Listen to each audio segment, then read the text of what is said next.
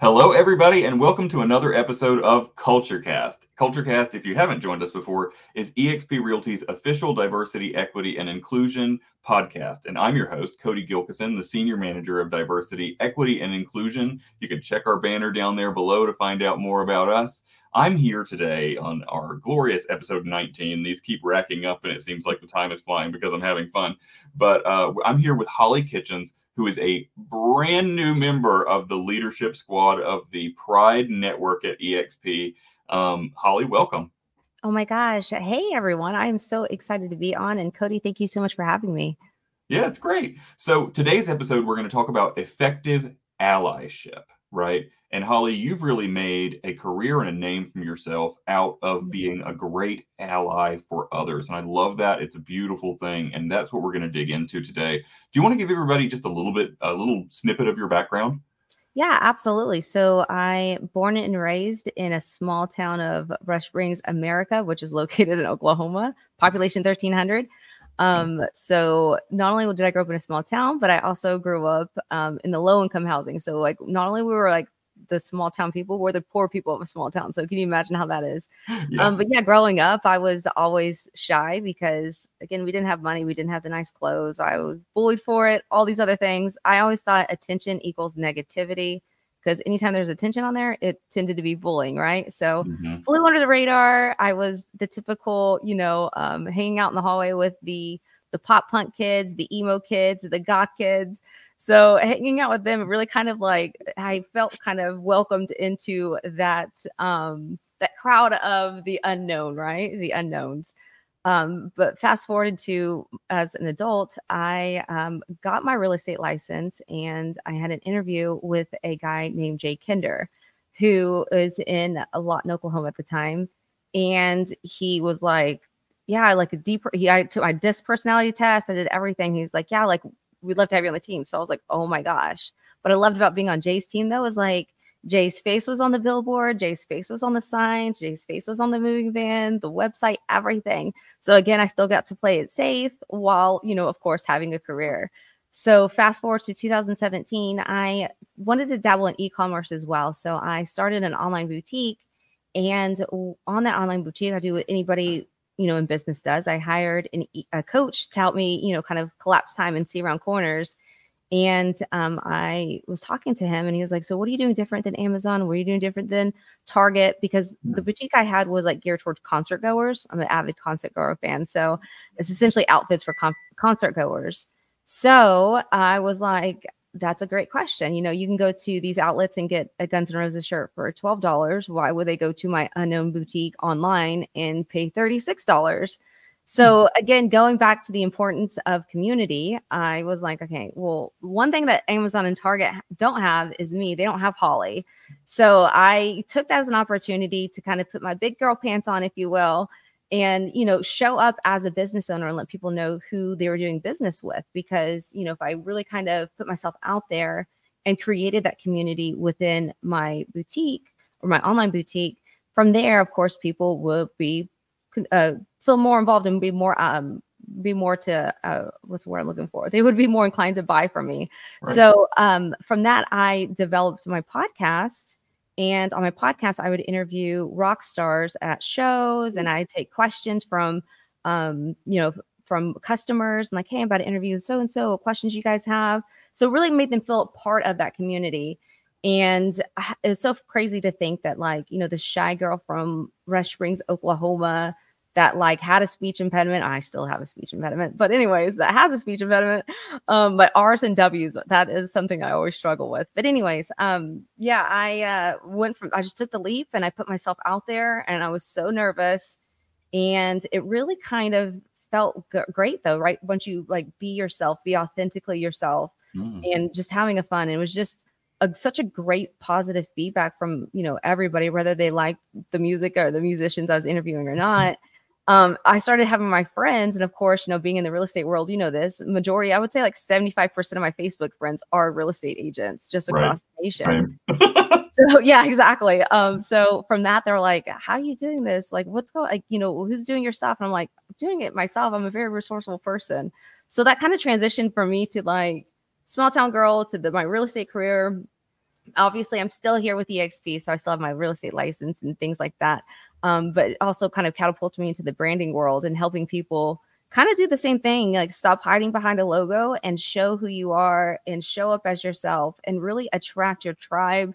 I know that's always overplayed when it says attract your tribe but for real like you know attracting the people that want to to do business with you and um, you know just putting yourself out there and you know letting go of fear. So that's kind of a quick brief story of who i am and how i got kind of on the path in real estate as well as in the whole branding sector I love that. I love that. Every time we're in video, I connect to you in such a big way because of just the stuff behind you is like you're walking through the path of the phases of my life behind you. You know, right? You got My Chemical Romance and Blink 182, Sum 41 and Prince and Britney. Like I this is oh god, like I have all these records right here behind me. You know, I was thinking because I had my greenery behind here before, because I'm sure people who have seen me on EXP um stuff previously you can see like the green greenery which is great but i was like man i need i just need to switch up for 2024 yeah. and i was like looking at albums like oh, i love like so much music i that's who i am again going back to branding i'm like went on amazon buy, bought these little like album clips smacked yeah. those bad boys on the wall but it's cool because now i can like i can change them out so i can change my background without a lot of work yeah, it's great, and you know, it, it helps people relate to you. I've had people before that are like, "I love all your video game malarkey behind me." Yeah, yeah, like got... Spears, Metallica. It's all kinds of crazy behind me, but yeah. I love it. I love it.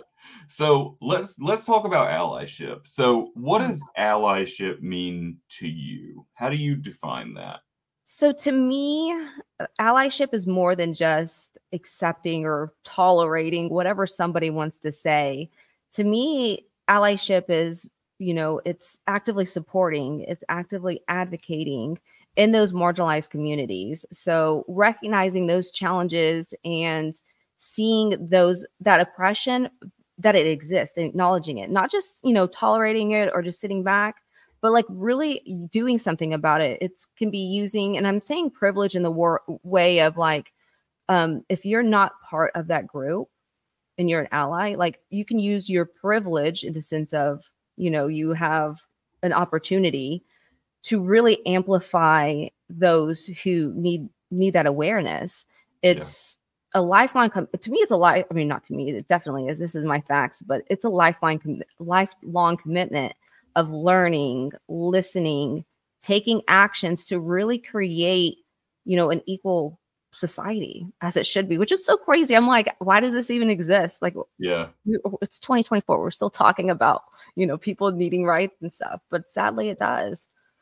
It does, yeah. And you know, I um I have a, a quote that I sort of live by that's by um a woman named Amber Hikes. If you're not familiar with Amber Hikes, she's the she was the LGBTQ liaison to the mayor for the city of uh, Philly and was the sort of thought leader that brought the idea of the Philly pride flag, of adding the black and brown stripes to the pride flag. And um, I heard her speak, and it's something that that shifted my life and put me on the path to DEI. And the quote is, "It's not the responsibility of people of color to fight racism, nor is it the responsibility of women to fight sexism and misogyny." The onus isn't on trans people to fight transphobia. It's certainly not on people with disabilities to combat ableism. It's our responsibility and my responsibility and our collective responsibility to recognize our privilege and weaponize it for the good of others. 100%. I love that quote. Right. It's a it's a long quote, but that says it all, right? It's about recognizing, you know, when I am being a representative of the LGBTQ community, I have to recognize that I am a white gay man, which in terms of privilege puts me at the top of the pyramid a bunch of uh, uh, you know uh, as far as privilege goes. Yeah. Right? There are those who have it much worse. And those are the people that i try to advocate for right? Um, it's it's uh, more important to me that the black and brown people of color the black and brown trans people of color right mm-hmm. really have a voice through me right? That's important for me. I love that. So, can you share a little bit about what in your life experience has led you to be such a staunch ally, in particular of the LGBTQ community? We're talking about you becoming a leader of the Pride Network as an ally. Um, what was it in your life that brought you to this? Well, you know, like from my story I shared at the beginning of the episode, a little bit about me, like obviously we didn't have much growing up, but one thing I'm very grateful for is my mom raised me with, I don't know, I guess I don't want to say raised me with empathy, but like she really instilled of like, you know, having just, you know, a heart for people.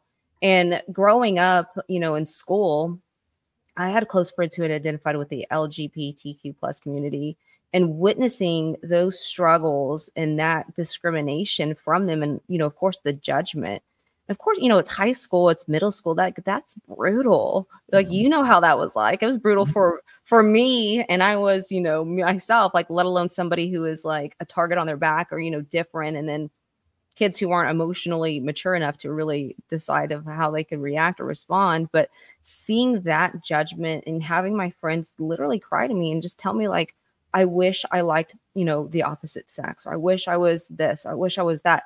Like literally, it gives me goosebumps and almost like, and I'm not an emotional person, it's always make me tear up, but I'm like, it broke my heart seeing that. And I just realized that was the moment, like, it's, it's so important to stand alongside those people facing that, fighting for their rights, standing up for them, reporting whenever something's going awful, you know, applauding when something goes great, and just really creating a safe space for people you know, whether they were my friends or just a, a you know, a peer of mine in the school, just allowing them have that safe space for everyone, you know?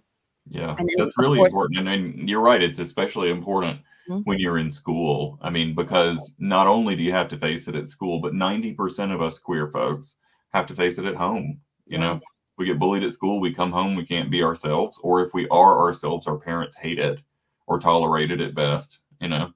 Yeah. yeah. It means Absolutely. a lot and then you know fast forward to today like as an adult my best friend scotty he's gay so it's like you know what i mean it's like seeing that i just i don't know to me it's like it's a no-brainer. I have to be a part of it. That's great. How did you and scotty meet? So we actually met through exp so oh. um yeah whenever he came over into the downline um and i was introduced to him was stay connected with him but then when i moved back to oklahoma it's so funny. Uh, we uh, I was invited to a happy hour by another EXP agent, and I remember going to it was like a rooftop thing, and I remember messaging him, the my friend that was inviting me, and I was like, "Hey, I am in like cutoff shorts, like they were like to my knees, so they weren't like Daisy Dukes or anything crazy, but I had these cutoff shorts, and I'm like, I'm not really like dressed for like." a professional happy hour and he's like oh no no no this is super casual like a lot of people are wearing shorts i'm like perfect so I remember going upstairs and I looked over and I saw Scotty at the the bar area and I walked up to him and of course I had known him at this point, but I'm like, how are you wearing denim shorts better than I am? And then from there we've been inseparable. So that's awesome. I love that. You're you're a really good storyteller, actually. You really put me there. Thanks. I mean, like I wish I could say I make some of these stories up, but I don't. These are can't make these stories up. yeah, you can't. So sometimes, you know, truth is stranger than fiction sometimes and far more entertaining. So, why, in your opinion, do you think that it's important for groups like the Pride Network, uh, LGBT groups, and any sort of diversity group? Why is it important for them to engage with allies? Like, what's the benefit to the community? What's the benefit to the ally? I think it's critical for the groups like Pride Network to engage because it helps foster like a sense of belonging and acceptance, which of course a lot of these people, the communities, that's what they're facing is not being accepted. So it's fostering that. Um, mm. Of course, you know, allies provide support, validation, advocacy. It's really to empower those individuals within the community. And then, of course, additionally, when allies are participating or involved, it does send a powerful message that you know we are in this together we're fighting for equality and it doesn't burden those who are directly affected. Like it's not all on 100% on the people of the community. It's the people who are supportive of the community as well. It's a collective effort. That's it's so true. It's so true. And we, i think the allies really get something from it too. They get a level of enrichment and a, a level of knowledge of their fellow man that others might not get by not immersing themselves in another culture. There's so much personally you can gain from immersing yourself in another culture. I also would would like to you know say that with for, for any of these diversity groups, it they're always done for someone who in some way is a minority who might mm-hmm. not have a seat at the table. And those allies might be the people who do have the seat at the table, right? 100%. And if we know those people sitting at the table have our best interest in mind, that's a wonderful win, right? That's a great win for us. And I think too, it can also be like a bridge too. Like you never know what that who that ally will come in co- contact to, and be able to provide resources to somebody that they meet that might not know about the Pride Network, might not know about these um, other great, fantastic, uh, you know, communities built within a community. Right, it's brilliant. So, in your opinion, what qualities or actions make a truly effective ally? We always, in my DEI trainings, we talk about uh, the opposite of an effective ally is a passive ally. And passivity is sort of the the enemy of allyship you know to be honest with you. So what is it what is it that you can do or be that makes you effective in this role? I think to me being truly effective you're going to have to possess the qualities of like empathy humility the willingness to learn and obviously not judge right? Um mm-hmm. you have to listen attentively to experiences and to those needs of the marginalized communities out there without centering yourselves around it. Like I think one thing I always see, you know, people make the mistake of is they try so hard to relate. And for me, like I can't like, you know what I mean? In the sense of like, you know, because I'm not part of the community. So I, I haven't faced those challenges. However, I can listen to to those challenges. I can advocate to those challenges. So I think when you remove yourself as because you know those you we all know those one people that are always like the one uppers that are like oh that's a really sad story. Also when i was a child this happened bad to me. yeah, yeah, and it's like removing yourself from that and really listen. And i think most importantly when you listen you have to listen without judgment right? Like you don't know what these people are going to. You've never experienced what they've experienced. And again going back to platform so using your platforms of privilege to amplify those voices, to amplify those issues. And I think um, effective allyship, you know, it takes action, it takes education. You're continually educating yourself and others about the issues that are faced within the community. That's so that's so real. That's so real. And I think, you know, part part of being effective is is actually showing up for for what you're saying you're going to show up for. You got to walk the walk, right? Yeah. When somebody's in a conversation with an effective ally and they drop a trans slur, for example, mm-hmm. the ally, not just the trans person in the conversation, but the ally should be the one to step in and make a gentle correction. Oh, 100%. Even like on a personal note for me, like down to the people like I if I was like going even on a date with somebody, like I put that first and front most. I'm like, look, this is my best friend. These are all my friends. If you have an issue with the community, or if you have an issue, of course, I'm a little bit more like not as aggressive with it, but I definitely let out the gate. Like, if you have a problem right. with this, you have a problem with me, and let's not waste each other's time. No, right. that sounds silly, but like it's it's to everything, not even just in business, but personal life. People align, around align myself with, like, um, yeah, if you have hate in your heart, I'm sorry, I don't have time in the day for you. yeah, right. And I mean, we always open ourselves up to be willing to educate those people, but there yeah. are some, there are a lot these days of non-starter conversations and, and, arguments from from folks that have bigoted opinions that just don't want to engage in the conversation because they know that they know better based on something they heard somewhere on the internet, right? like some people, you know, like I'll I'll chat with, you know, friends or whatever and they're not like necessarily like they're not opposed to it, but they just don't understand it. I'm like, okay, let's we have this street called 39th Street here in Oklahoma City. I'm like, let's go down to 39th Street and let's go eat lunch there. Let's go, you know, grab a drink at so and so. You know, just going to those places and saying like, look, it's not like the, they're everyone's human here. Like it's not, you know, these are real yeah. people. It's you know, to come experience yeah. it. So always providing that opportunity for people to not only just you know hear what i have to say about it but then also bring them to environments where they can experience it themselves too and you know get educated. Yeah that's brilliant. So how can individuals if they wanted to on their own without an effective ally in their life go out and educate themselves to become better allies to marginalized communities?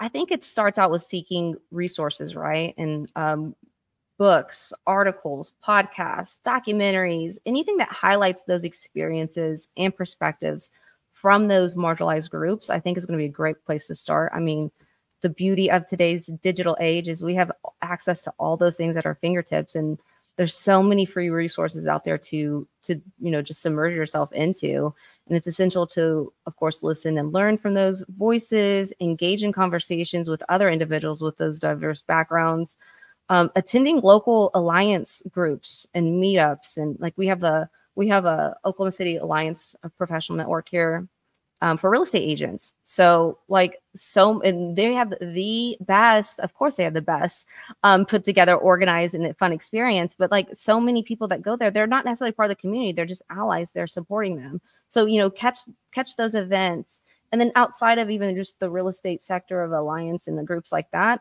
I think it's also important for people to like go to like you know we talked about this before PFLAG, getting involved with mm-hmm. um, getting involved with associations like that. So like you know, like last week, yeah, last week there was the our monthly PFLAG support uh, meeting, and man, it was it was a heartbreaking one. I mean, like literally, it was.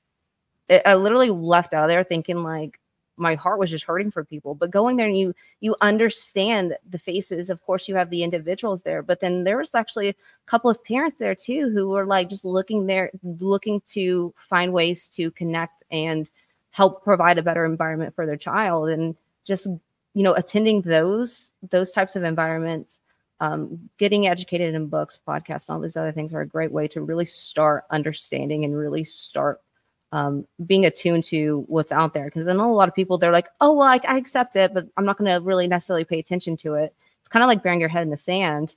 Mm-hmm. um, just getting out there and just getting educated is definitely a great way to get started into it. Yeah yeah. And i'd say you know find that effective ally right? Find that person mm-hmm. in your life that that knows about the community and don't necessarily ask them to teach you right but ask what are the resources right what are the what movie should i watch that might mm-hmm. change my mind what podcast should i listen to it's exactly those things you and I would be happy to rattle off a whole list of things if somebody felt the urge to learn a little bit more about the queer experience, right?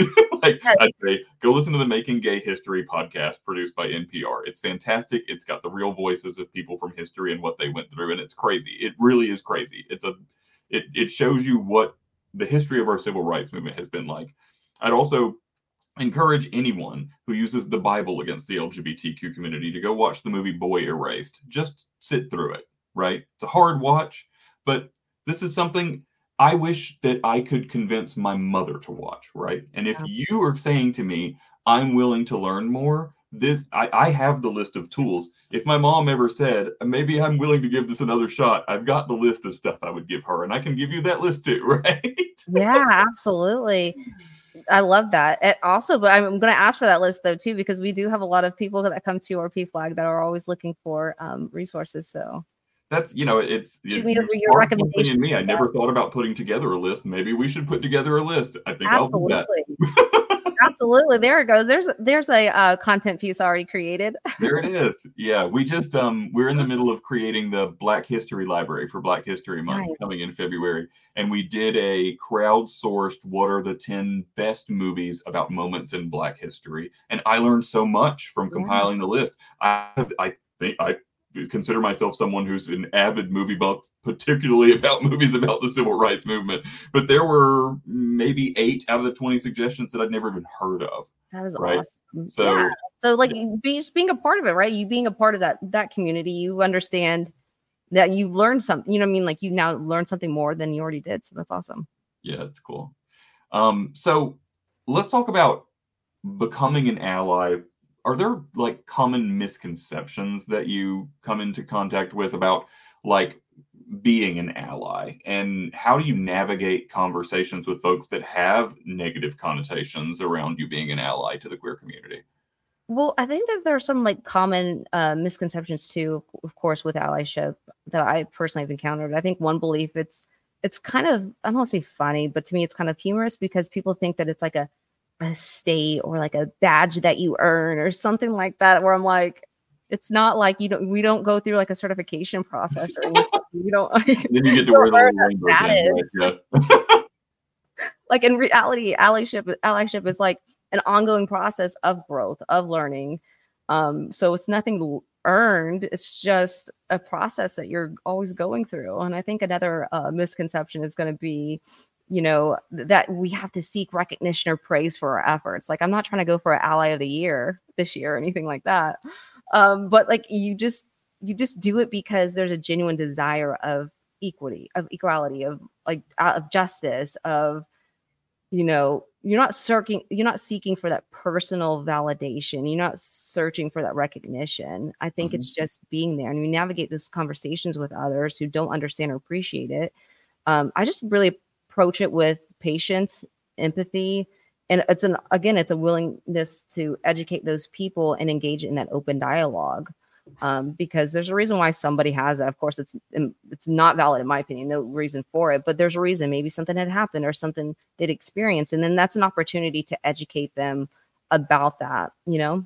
Yeah, yeah, that's brilliant. And you know, from personal experience, I can tell you that being a good ally, you shouldn't go out for it, like you said, seeking recognition or anything like that. But often when you are a truly effective ally, that recognition comes naturally oh, anyway. Definitely. And that that can help your career, that can help your personal life, it can help your self-esteem. It's something you can lay your head on the pillow at night and say, I helped somebody today. I made a difference today. That's so much better. It's so much more rewarding than I made a couple bucks. You know what I mean? Oh, um, it's lovely to make a couple bucks. Don't get me wrong. I've had a lot of like clients and things like I've gained just from that. You know what I mean? Just being part of the community and being that, and whether it be individuals themselves who are in the community or you know they have their their parents or maybe someone has a son who's in the community. Something. It's just it does feel you know it does feel good. Of course, we always feel good whenever we do good things. Mm-hmm. But I think one of the things people think it's like you know you have you have that for personal reasons. No it's just a benefit that comes along with it in my opinion. Yeah so true. So in your experience what are some actionable steps that someone can take to support the underrepresented groups? And in in your personal and your professional life like what are some real actions folks can take? I think some actionable steps to support underrepresented groups um, obviously it's going to be critical in both personal and professional lives. Um, individuals can start by just actively seeking out diverse perspectives, promoting inclusivity, challenging, um, you know, those bias practices that are still out there. It can involve like advocating for policies in the workplace, supporting diverse businesses. You know, like I just said, like take somebody out to one of those owned businesses and, and have them, you know, not only just visit it, but you know, buy buy lunch from there um, actively participating in incentives that promote it. Um, you know, of course, being a part of all the meetings and things like that. I know EXP, we EXP one, we offer a lot of opportunity to be a part of that. So you just showing up there. I think it's also important too to uplift those marginalized voices and their achievements on and create platforms for them. You know, share their stories on your podcast, like you're doing right here, right? Creating that opportunity, and then I think most importantly too, and it's kind of silly. I feel like I have to say this out loud, but you know, standing up and reporting things whenever you see something bad or you see something mm-hmm. wrong that's mm-hmm. happening. You know what I mean? Like discrimination. You know, speak up. Like don't just sit there and like keep quiet. Just because you're not agreeing to it doesn't mean that you know that's all that you you do. You know, report that to whoever you need to report it to because especially in the workplace, like that's going to be something that's definitely going to be crucial when it comes to it's a simple action tag uh, action to take, right? Yep. And for all of that and more, you can utilize the DEI team if you're here at EXP. Mm-hmm. Right. You can come straight to me if you've if you've experienced discrimination, if you've seen discrimination, you can bring that to me and I can help you report it to the right channels.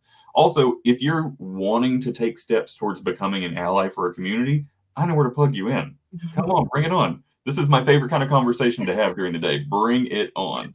I love it. So, um, what advice would you give someone who wants to be a better ally but feels like unsure or hesitant about where to start? Yeah, I think if you're hesitant to start, you're not sure where to begin. And again, and I feel like I've said this word a lot, but it's all about education, you know, educating yourself. Take time to learn about, you know, everything like again, the struggles, the communities themselves, what what groups are out there both locally and then digital. Of course, we can hop on Zoom meetings and virtual meetings as well engage in those conversations, listen to those stories. Um, it's okay to make mistakes too, because know a lot of people are like, "Well, I just don't understand it," or "I don't," you know, whatever. It's okay to under like, to make a mistake, but it's essential to take responsibility when it comes mm-hmm. to that. Apologize and then learn from those mistakes. And I think, lastly, just be an active participant. Use your privilege to advocate for change. Never understand underestimate like the power of small actions, and you know, just kind of just being there. I think um, that's going to be part of it because you know if you're hesitant, like taking action is going to be the first place to to really kind of put yourself in the right direction of it. That's beautiful. I love that. And, uh, you know, before we wrap up, I, I, would be remiss if I didn't take the opportunity while I've got a brand newly minted member of the leadership team of the Pride Network to ask, where do you see the Pride Network going? What can people look forward to in the future from the Pride Network? Oh gosh, I see it going so, so like big and bright. I'm so excited. Um, definitely more uh, like events. We're going to look at doing some events like both locally and of course virtually for everyone because we are a cloud-based brokerage so allowing you guys to join in on those monthly meetings and events and of course we'll be at EXPCON um yeah we're just going to be here we're going to be loud we're going to be proud i'm excited it's going to be so good keep tuned to the 1exp workplace page and the pride network page for more announcements coming soon from the new leadership team at the pride network I want to thank everybody for joining us today. This has been such a cool conversation, especially thank you to, Ho- to Holly for joining me today. This has been just a, a great conversation. I love talking to you. Daddy, I love talking to you. This was great. All right. Well, until next time, this has been the CultureCast, the bi weekly podcast about what makes us us. And we'll see you next time.